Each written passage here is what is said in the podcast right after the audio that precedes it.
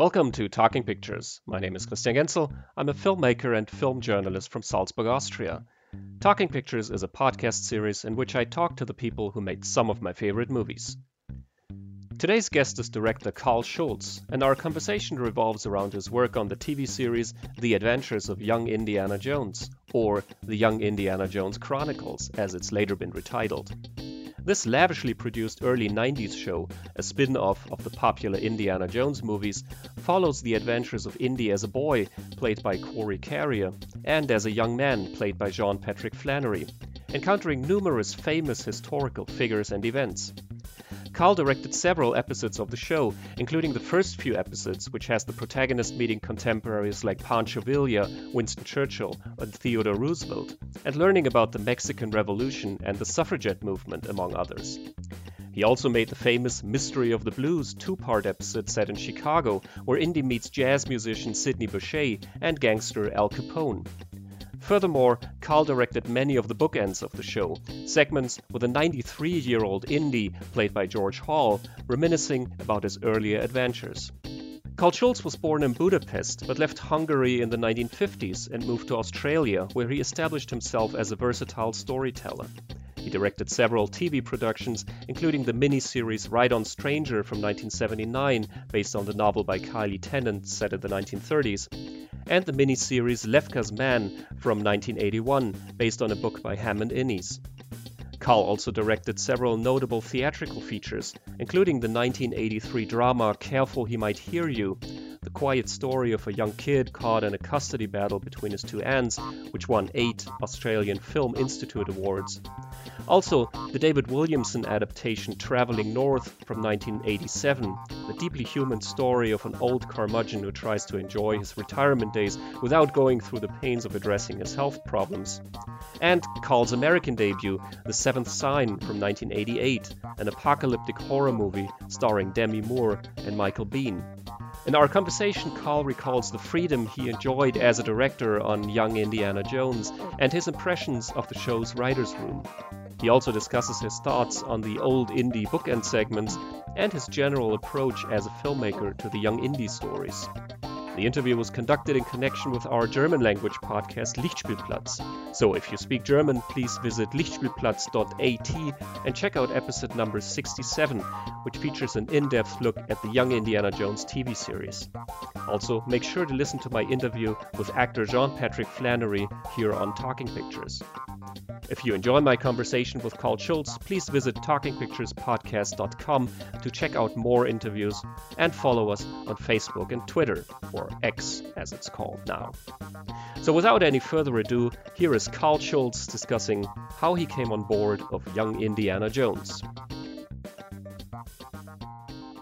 Uh, well, it was to do with uh, uh, Rick McCallum. Rick McCallum and I were going to do a film um, a couple of years before. Um, Dennis Potter had written the screenplay, and um, we were on the way. We were already doing some casting, but the financing never came together, so it fell apart. But I got to know Rick McCallum quite well, um, and um, so when I was going to do another Hollywood film, uh, which again got cancelled, and I was on my way to uh, uh to, to uh, Los Angeles um, but I was in England uh, when I got a phone call to say uh, the, the, film has been put back. So um, uh, I was stuck in, in England. Uh, but then I got a phone call from Rick saying, I heard that you uh, your film was cancelled. Why don't you come and work with me on, on the uh, Young Indiana Jones series? So I said, well, yes, that's, that'd be quite nice.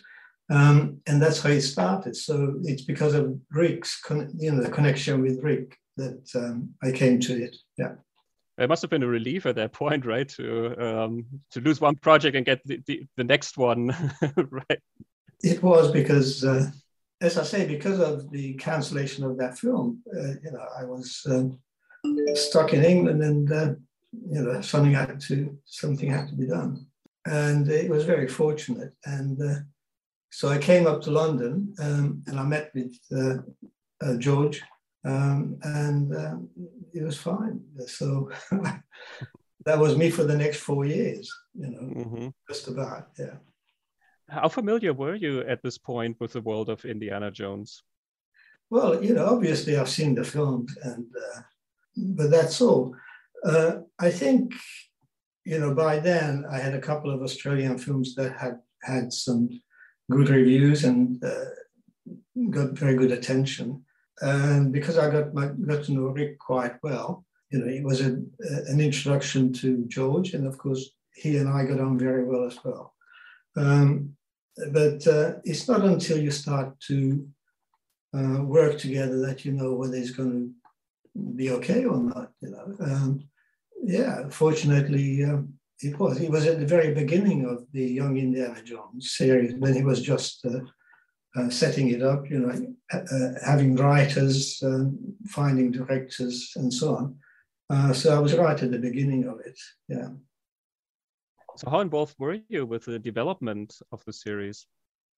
Uh, yeah, well, as I say, uh, he was at the stage when they were still having uh, script sessions that George was leading in uh, uh in California at um, uh, at the ranch, and um, I went there for a couple of weeks sitting with the writers while they were working.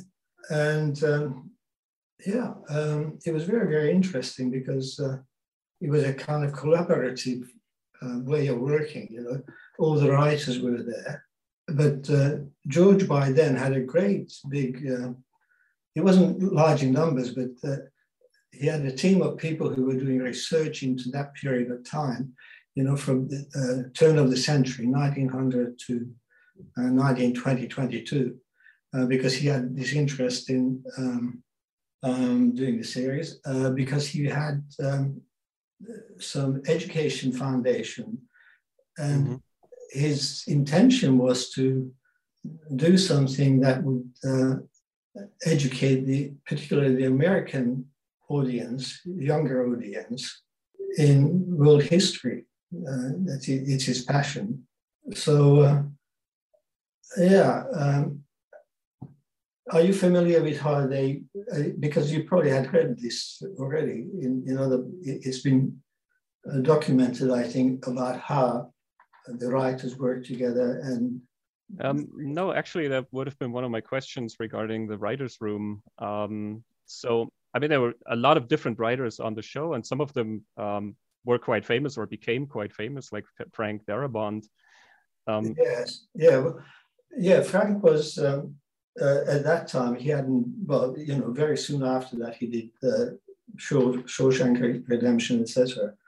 Um, but at that time, um, well, some of the writers were already well known. Most of them were British, uh, English. Um, again, because Rick Rick's experience had been in London, working in in uh, British television, but um, it was conducted by George. You know, he had an outline of the stories that he wanted to do, uh, and then they would discuss it. Um, and each day they would do an episode, uh, going through it quite, uh, quite uh, a lot of detail and uh, a lot of various inputs coming from the various writers.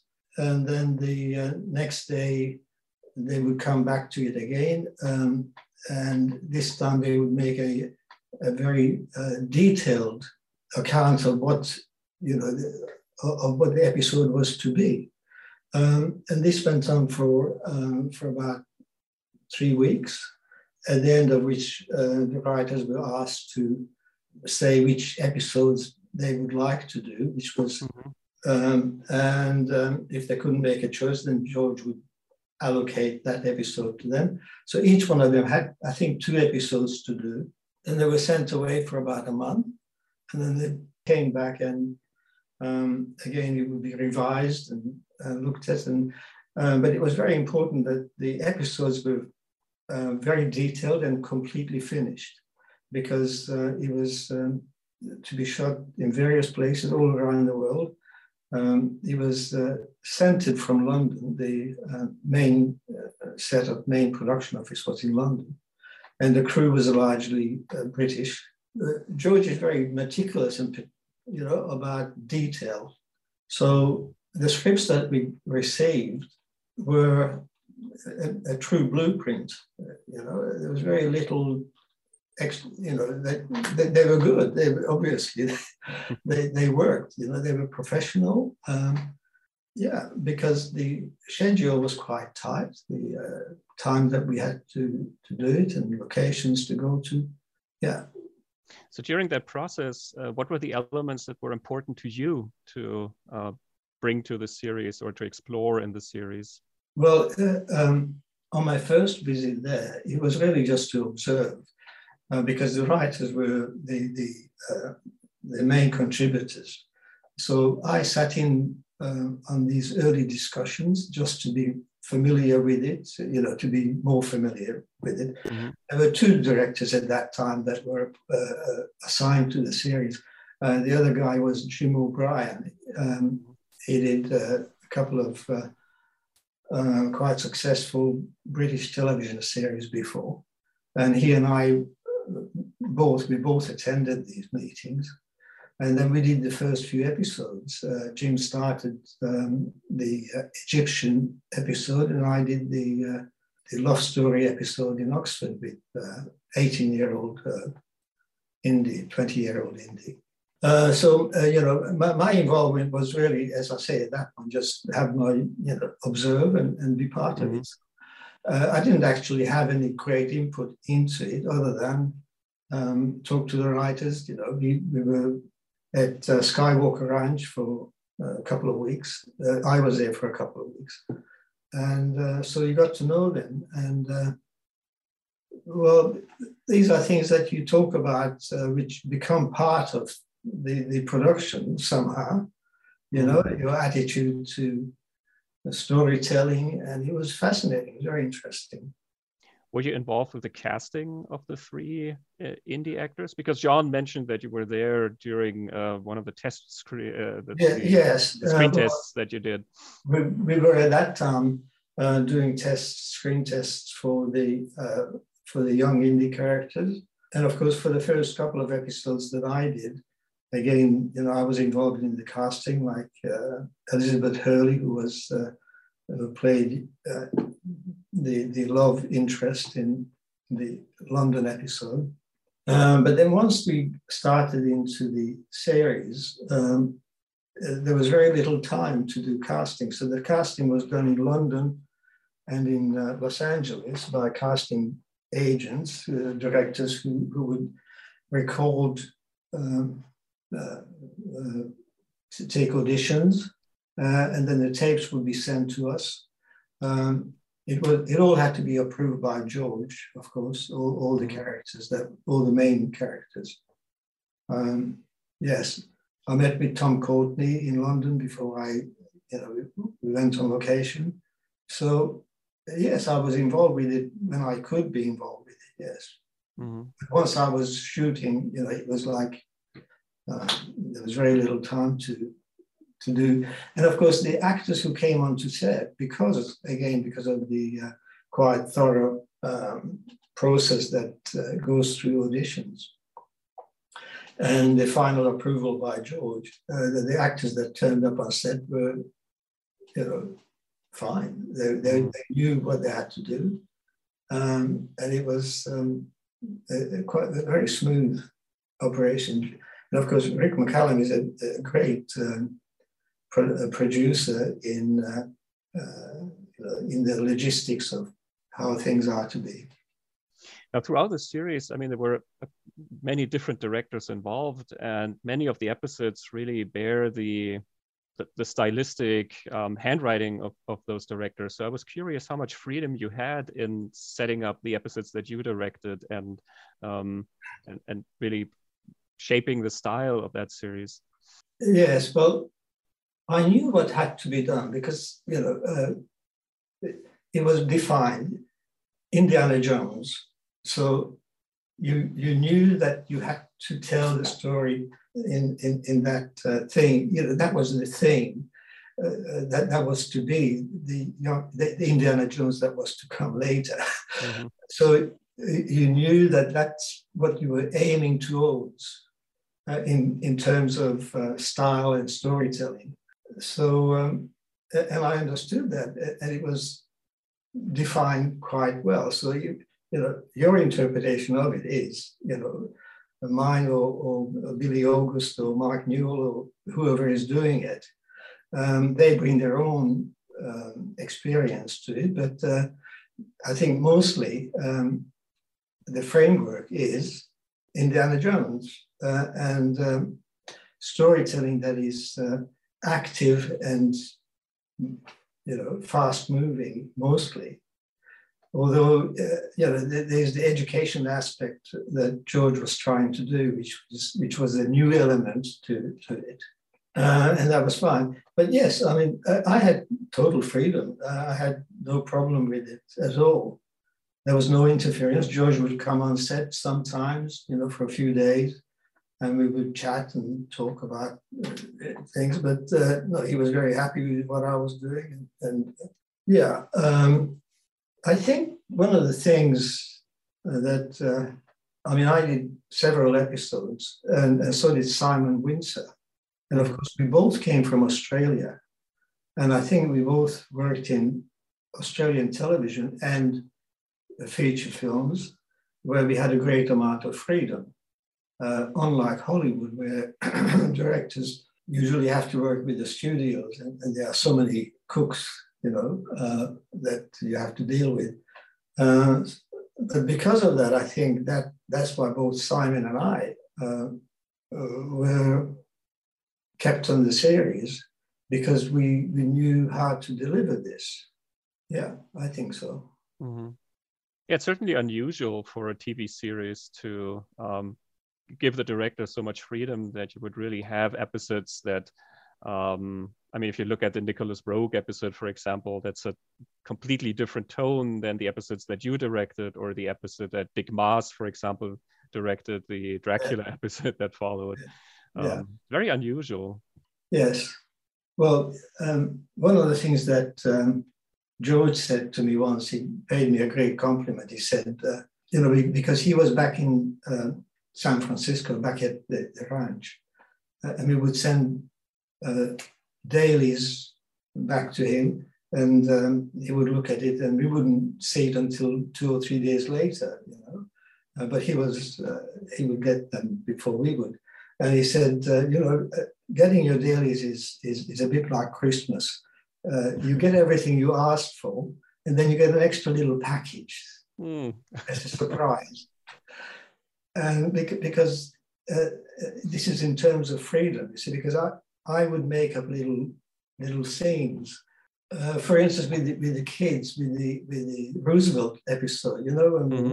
Africa, uh, I was working with um, with the two kids, and we would, you know, um, there would be things that they would do which I would, you know, in, incorporate into the film. Like uh, there's one which um, they're trying to communicate, and and uh, mm-hmm. Masai was trying to tell Indy how to use this stick to clean his teeth. Mm-hmm.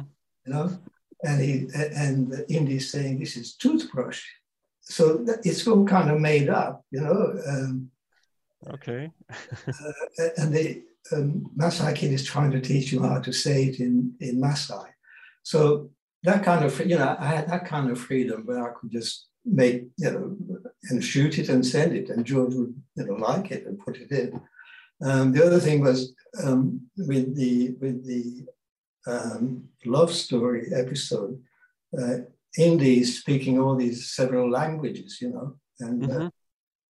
uh, and they have a little uh, competition about, you know, you don't speak this language or that, and they, and, um, uh, I even added an extra line uh, about, but you don't speak Hungarian, you know, and of course he does. yeah. so uh, you know, that wasn't in the script, but I put it in, and, and again, you know, it was a laugh, you know, and, uh, and it's in there. Uh, so that kind of thing. Yeah. Mm-hmm. Yeah, that, that sounds like a really great way to work to be able to um, to add little things and add your little touches and um, explore the, the, the scenes a little bit more? Well, it was uh, exciting for me too because I knew that once you know that you're in a group of uh, people that appreciate what you do, mm-hmm. um, it is so easy. You know, I, I, mean, that was the well, apart from having to be on location and away from my family, but it, you know, sometimes they would come and stay with me for uh, a few weeks in, in, the middle of shoot. Now, the, the, the series, I think, in terms of the production values, just um, was a very elaborate uh, production, especially for that time when TV was still often just a one or two set kind of affair. And um, the Indy series was very much, it looked like a movie essentially. Um, yeah. Can you talk a little bit about the, um, just the production and, and how that differed from other TV experiences at that time? Well, yes. Uh, again, because um, well, it, it, was the beginning of the kind of post-production manipulation that happens now. Um, and, uh, you know, uh, much of that was experimental. Uh, but again, we had facilities, and, and, George was very interested in developing um, those facilities. Like there were scenes where a dozen, half a dozen horsemen become 40 because you could multiply it. But it was very much the beginning and, you know, I say, experimental stage. I was involved in, in the way that I knew when there were scenes that, that had to be shot like that, you know, you would storyboard it and make sure that, that those post-production things could happen. In some, you know, uh, quite a lot was done obviously in, in post-production.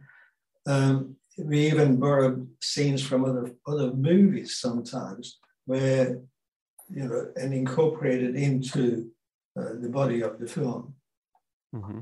Once you finished uh, your episode, I, would go to uh, to the editors, uh, which were you know George's office was upstairs, the editors were downstairs, so he was like right there, um, and and go and work with the editors uh, by the time you got there, they would have assembled the episode, and then you would work through and, and cut the film.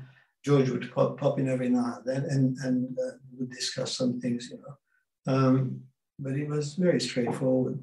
Uh, again, you know, the, the editors were understood uh, his way of working, and uh, um, the facilities were very, very good, very up to date at that time but it was, as I say, it was the beginning of, of that kind of, uh, well, it was mm-hmm. experimental largely at that point. You also directed um, a lot of the bookends um, of the series, the segments with the old yes. Indiana Jones who's telling the stories of his youth. So, how come you directed so many of those bookends, and what was your approach in, in directing those? Well, you see, uh, okay, once again, that was an afterthought. Uh, it, it, happened about a year after we finished the series. Um, mm-hmm. And um, we were based in uh, North Carolina. That was it, yes. And, and uh, it was George's idea. And he, he wanted to have the, the three ages. Um, I don't think it was successful. I don't think it ever was quite, you know, what it, what it should have been, what, mm-hmm. what he mm-hmm. thought it would be and I think later he recut. Well, he, I know he recut uh, uh, and he had combined some of the episodes together without the bookends. Um, I, I, I, shot most of them. I'm trying to think back. It was quite a long time ago now. Mm. um, and I had a, a, an Australian cameraman that uh, because I we couldn't get um, Tattersall for the for the bookends, so I had an Australian cameraman that I worked with came over and we, we shot uh, all the bookends. It was okay, but somehow I, it, it, never felt all that comfortable mm. while I was doing it.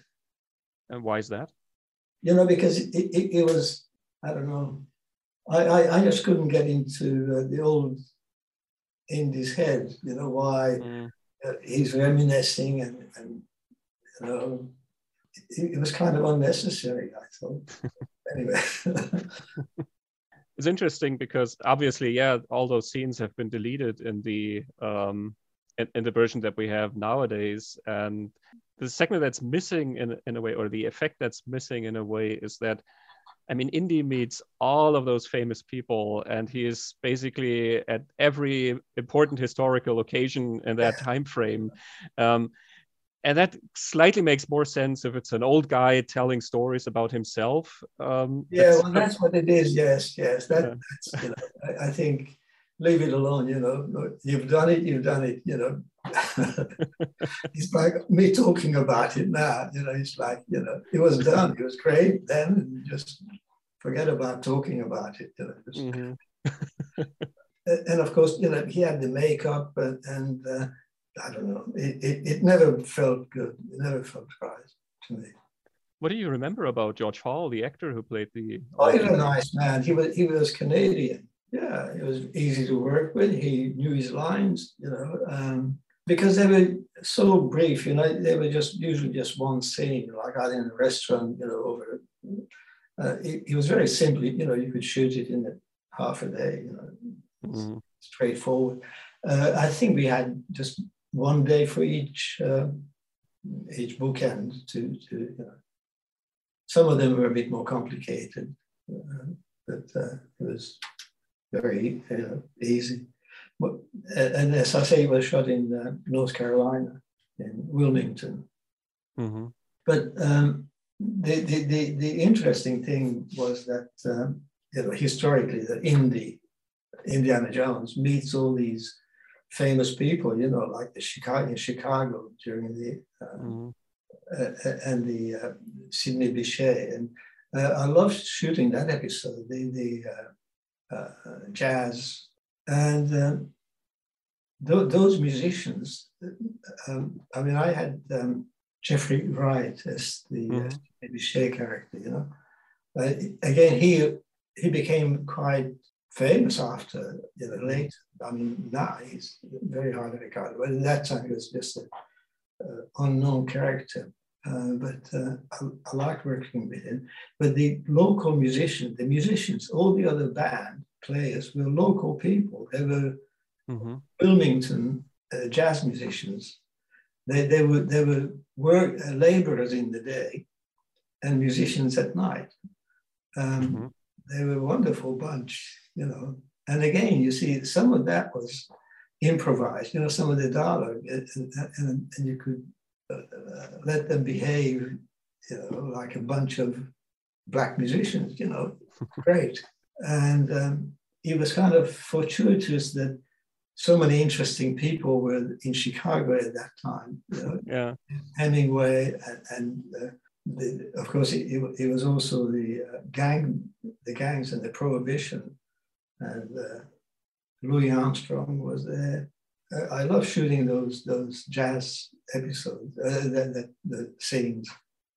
Yeah, it, it's one of my favorite episodes actually because I'm a huge jazz fan, and so um, just seeing the musicians on stage and those scenes where Bechet kind of teaches India how to play the saxophone and yeah. all that kind of stuff. Um, it was just very, very just fun to watch. And oh, uh, and you know, the, the compose, you know, again, ch- choosing the music for it was very interesting because, again, you know, I, I could do a bit of research into it, and um, the composer uh, Joel McNeely uh, did a great job, and and we had great fun choosing some of the songs. You know, the the the sings the song, the, the young woman who sings Mm-hmm. The, the, church scene, you know, when they sing in the, the church choir, because with, with music, some of it has to be, of course, pre-recorded. So I have the music there at the time of shooting the scene. But we did it very efficiently. I, I mean, we didn't have any delays or any problems with it. Uh, and when I look at it now, I mean, I haven't looked at it now for a long time, but I'm surprised how much work there is, you know, how much and how well it comes together. And I wonder how, how, how did they do it, you know, in, in, such a short time. And, and, and, the locations too, you know, we would, I, I love to shoot um, in real locations rather than on, on a film set. And some of those places, you know, we would find places, you know, like that, the, the jazz episode was shot in, in some kind of a cave uh, uh, I think was it the kitchen, you know, down in the basement it was like a cave. And I thought, oh, this is fabulous. You know, we, we put the put the jazz episode in here, you know. But the production designers were very good. Um, he had a, a, very, very good uh, British English Gavin production designer. Were you able to select the episodes that you um, that you shot? Was that from from all the scripts that were there? Were you able to select um, the ones that you say, okay, this is something I'm interested in. This is something I'd like to do. No, no, he was no, he was just offered. You know, uh, he, he was like uh, Rick would call and say, you know, are you are you available for to, to do, you know, whatever. Uh, and you got to go to Spain or Almeria, you know. So no, uh, I, I, didn't have a choice. My, but I was happy to do whatever they offered. I mean, it's quite a range when you look at all the episodes that you've done, um, just in terms of not just the settings, but just the tone of the story. I mean, the jazz episode is completely different from the Peacock's Eye episode, for example, which is much more of an adventure type story. Yes. Yeah.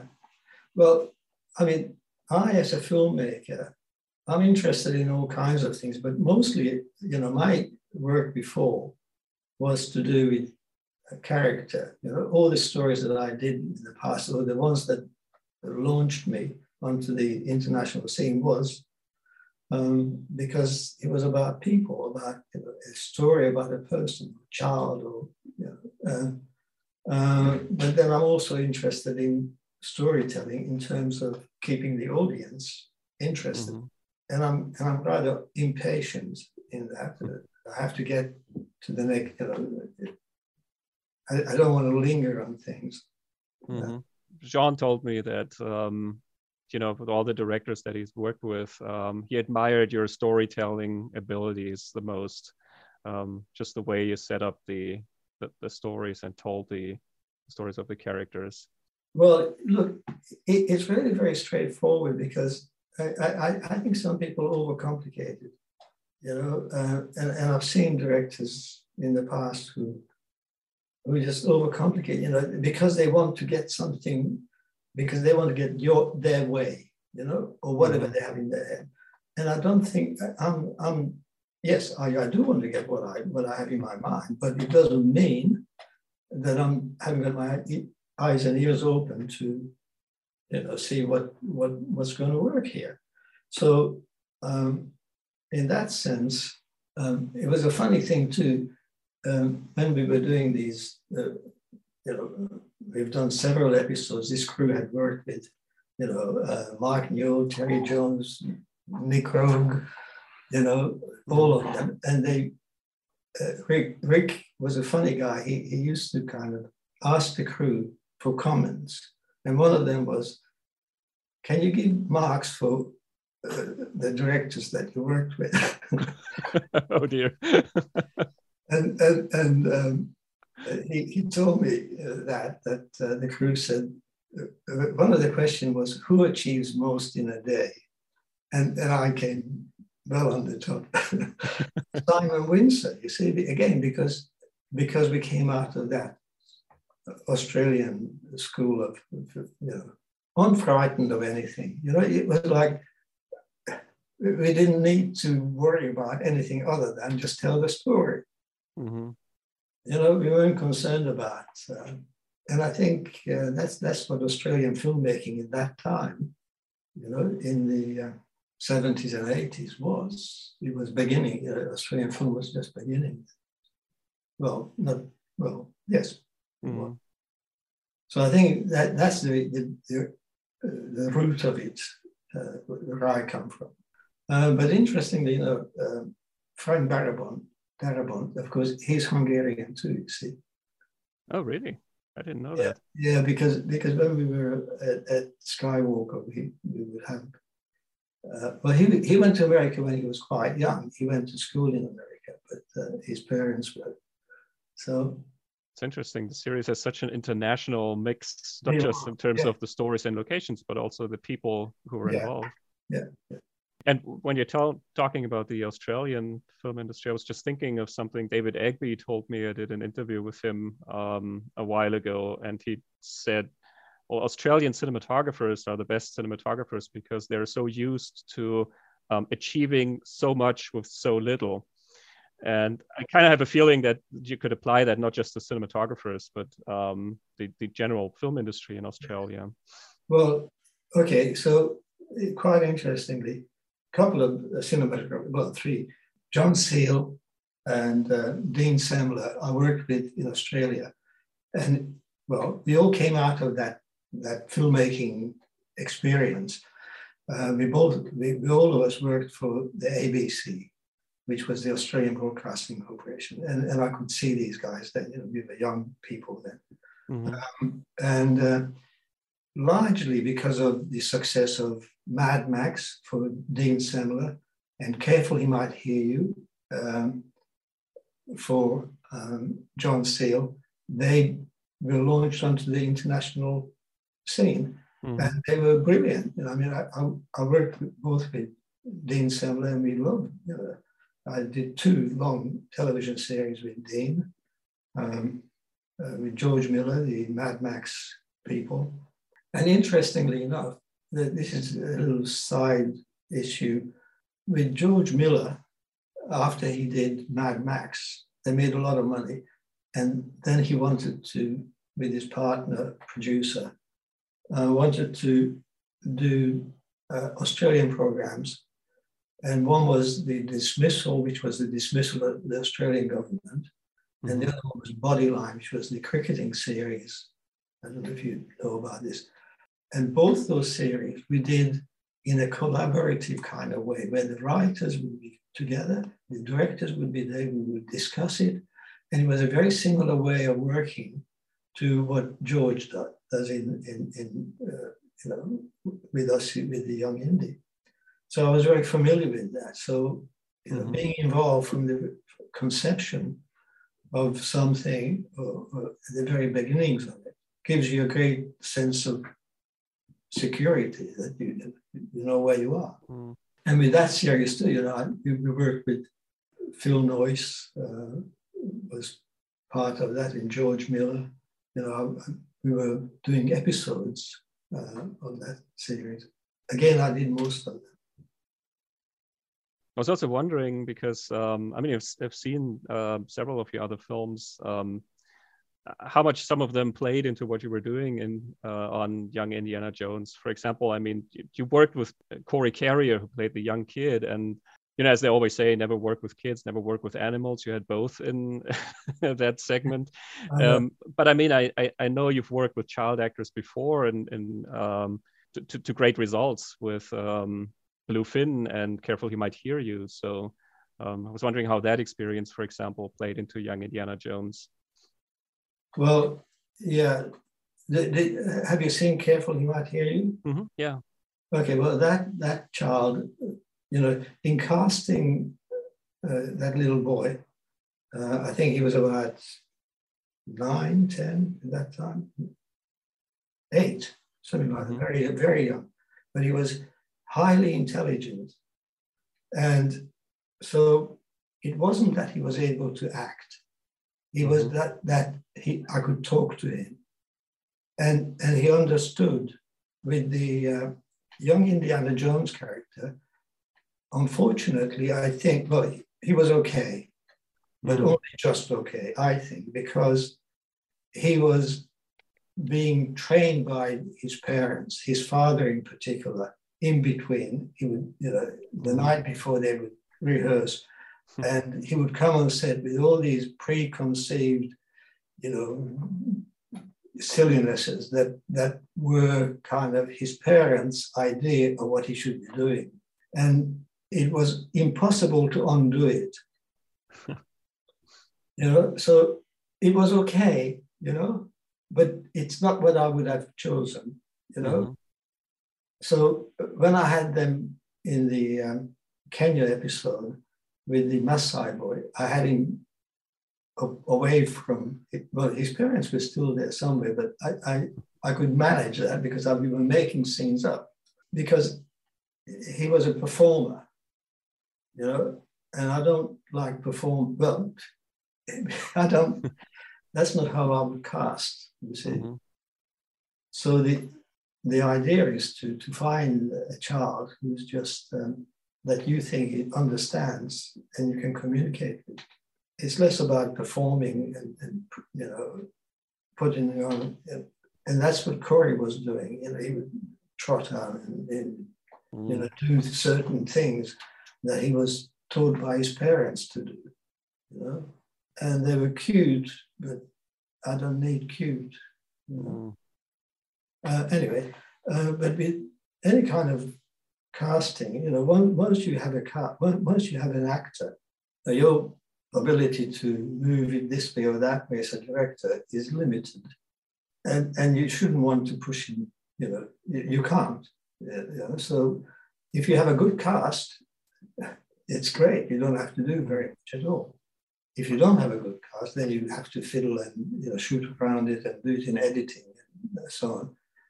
Did you do a, a lot of rehearsing? Did you do um, I don't know a lot of preparation work with the actors in terms of their characters? In the early episodes, yes, like for instance with with uh, Sean and, and Elizabeth Hurley, you know, I had time because we were just setting up and, and I had a couple of weeks.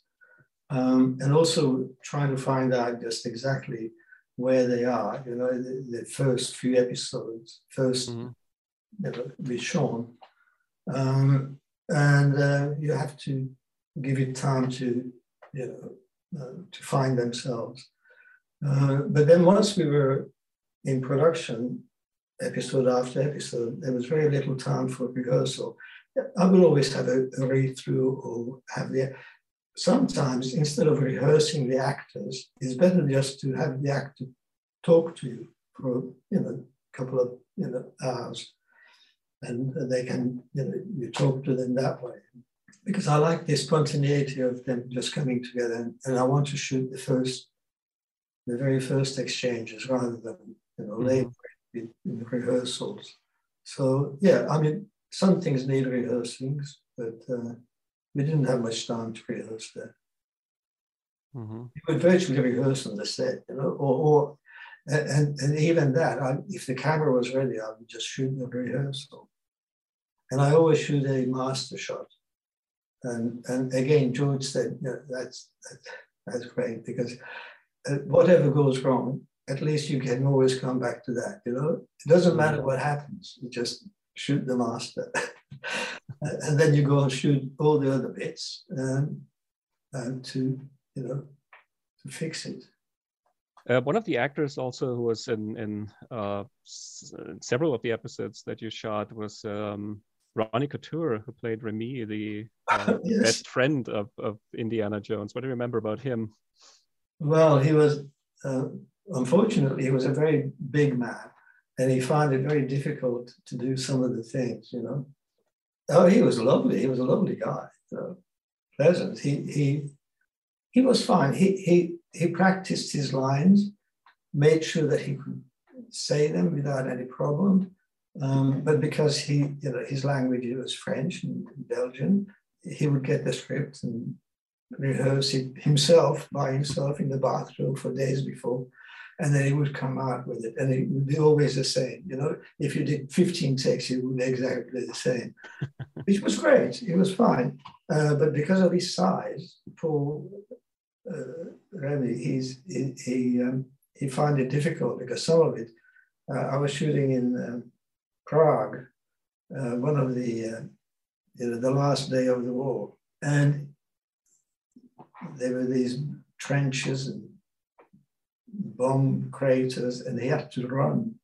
And of course, because you need coverage, you know, mm-hmm. in those scenes you have to do it several times because you, get, you know, haven't got enough cameras to cover everything. So he was absolutely knackered, poor man.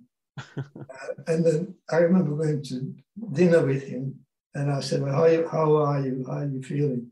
And he said, "Well, yes." And, then he said to me in French, that uh, at all this time, my mother thinks that I'm having fun. You know that There's a great development between Indy and Remy at the end of the Peacock's Eye, where Remy is really, you know, he wants to go on looking for the diamond, and um, Indy sort of realizes that it's not what he's what he wants to spend his life doing. Yes. Um, so there's a lot of tension be- between the characters, which is interesting because the throughout the entire series, the two of them are just, you know, always best friends, and uh, Remy is a sidekick. And yeah. um, here we have just a little bit more more meat to their relationship, I think. Yeah, it's a it's a very nice scene. That I remember that. I shot it uh, at sunset. Uh, again, it, it's kind of one take, you know. Well, I think we might have a couple of takes because the close-ups would have to be, you know. Uh, but it it's the first time, as you say, that Indy says. I think also, you know, uh, that episode had Tom Courtenay, the um, anthropologist. Mm-hmm. Is that the one? Yes. Yeah. Well, it's a. I, yes. I don't remember the name of the character, but yeah. When he decides that he's not going to chase after dream, you know, these things. Mm-hmm. Life is about. But it's a very nice scene. It's just a, quite an emotional scene.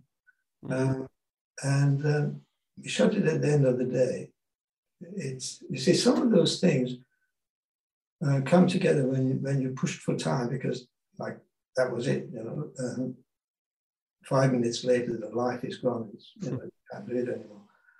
So you, but you get the actors into a place where they are able to connect like that, you know. Yeah, those are some of my favorite moments. Just the moments between characters, the emotional moments or the relationship moments. I'm always looking for those, and just those, those little details i think those they, really make a story if it's a regardless of whether it's an adventure story or a drama or a political thriller but um, i mean it's always about the relationships between the characters i think. Yes. Yeah absolutely absolutely. Um, and there are not many moments like that unfortunately because you know because of the uh, star you know the, the indiana jones it's you know mm-hmm. keep going as the story has to be told. Uh, but yes um, and you always look for those things, and sometimes they're hard to find, and sometimes you have to invent them, you know, like, or, or, or do it without try and communicate that idea mm. without having a particular scene, so that you observe the characters and, and try and read their minds or what or what you think is important. Now, you also worked um, in one occasion with the original Indiana Jones, the Chicago episode, well, where you did the bookend with Harrison Ford, right? No, no I didn't. No? no, no. Well, yes, he's in that episode. But what happened um, was that that episode, well, I'm, I'm shooting, I'm in uh, North Carolina, and he's, he's shooting another film somewhere in Colorado, mm-hmm. and and George talks him into come and do it, do it. So he comes off the set for one day, and George takes a second unit to, mm. and, and and they shoot that. Okay, but it's the opening scene of the episode. so yeah, George is shooting second unit for me. I see. And, and there is a yeah um, a, some silly thing somebody put on on International Movie Database that uh, I'm the only one who ever worked with other than yeah, other than Steven Spielberg. I, I, don't know what he did, but you know, no. But yeah. that would even make you the only person in the world to have worked with all all the actors who played Indiana Jones, yes. well, except for River Phoenix, who, who, was the young Indy in the in the third movie. But other than that, um, yeah. but it's crazy how these things come about, isn't it? Like yeah, like like Sean, you know, he, he, he loved Indiana Jones movies, and then next next thing he's supposed to be the young Indy. Mm. yeah, he, he told me the um, the auditions were very easy for him because he never thought that he stood a chance to actually get the part. So it was just he he went to the auditions and said, "Yeah, fine, I'll do this," and was, that's because he was never nervous. well, wait, I remember watching maybe uh, six or seven finalists, and mm-hmm. he stood out as being by far the best of, of, of, of the choices. And of course, he really threw himself into it because he, he became very agile, and he was very agile. And he had to learn how to ride a horse, and he did it brilliantly. And you know, he did acrobatics and all sorts. It was it was very good. He told me he even played the saxophone in the in the jazz episode. Oh yeah, yeah, a little bit, yes. yeah. No, that was great. So, how much did you follow the um, the reception of the series, the reviews, and everything? Well, not really, um, because I wasn't in America at the time. So, uh, and, and they were shown here in England and elsewhere, um, but I, was, I wasn't following it uh, really. Um, and I know that uh, you know George had some you know problems well, with with the distribute with, with the distribution of it, but I think he knew that uh, this was not going to be a uh, you know as as uh, uh, popular as well, but I think he was happy with the series. I mean, he was he spent a lot of time on it, mm. and he mm. keeps on looking at it, even you know, trying to make it better, and, and he can see uh, what might have been done better differently. But look, it was a it was a good attempt. Were there any episodes that were um, being discussed that you might have directed, but that never came together? No. Uh, well, those discussions would have been uh, between Rick and, and him and the writers. So mm. once I was shooting, you know, I would shoot and then go and edit and be there for the mix. Uh, but I wasn't part of that anymore. Mm. I'm a hired hand. I'm, I'm, a hired gun. I go and shoot. Mm. uh, I mean, I've been out of it now. I'm, I'm retired. And of course, this was done 30 plus years ago now, mm. or 30 years ago. So uh, my memory is uh, not that good about some of the things. So, but um, you know, I'm, I'm happy with it. Um, um, and uh, but the only thing is that because I spent so much time on it, that uh, I kind of neglected certain other aspects of my career. Mm-hmm. you know, but he was good. Um, and um, hmm. yeah, I mean, you did do a couple of movies afterwards, but then I think around yeah, the year 2000 you retired, right? I, I, was out of it and, and not there to you know, follow it. But it's okay, it's fine. I, um, I, I wasn't terribly ambitious about those things. Mm, I see It's quite unusual for a director, I must say. um, well, I think we are what we are. We are, you know, and and uh, it's very nice to uh, to succeed in things or to do things. I, I love doing it. You know, I love being part of it, and it, it's very hard to stop. Uh, not to do it because then you know your whole life is you know different. It's, you know. Um, but um, as far as um, um ambition, I, I, my ambition was just to make something good, you know. Mm. And I did that, and, and I'm satisfied with that. I wish I had more, you know, but that's mm-hmm. Yeah. Did you miss it from time to time, directing? Yeah. Well, you see, I tried to make uh, some things um, even just three, four years ago. I mean, now I'm 83, 84, you know, very soon. So um, I think uh, it, it, it, would not be. The, but the thing is, um, well, things have changed and style, style of storytelling has changed. Mm certain things always the same. You know, the human stories, it, that's, uh, and, and, I know that I could do that. Um, but um,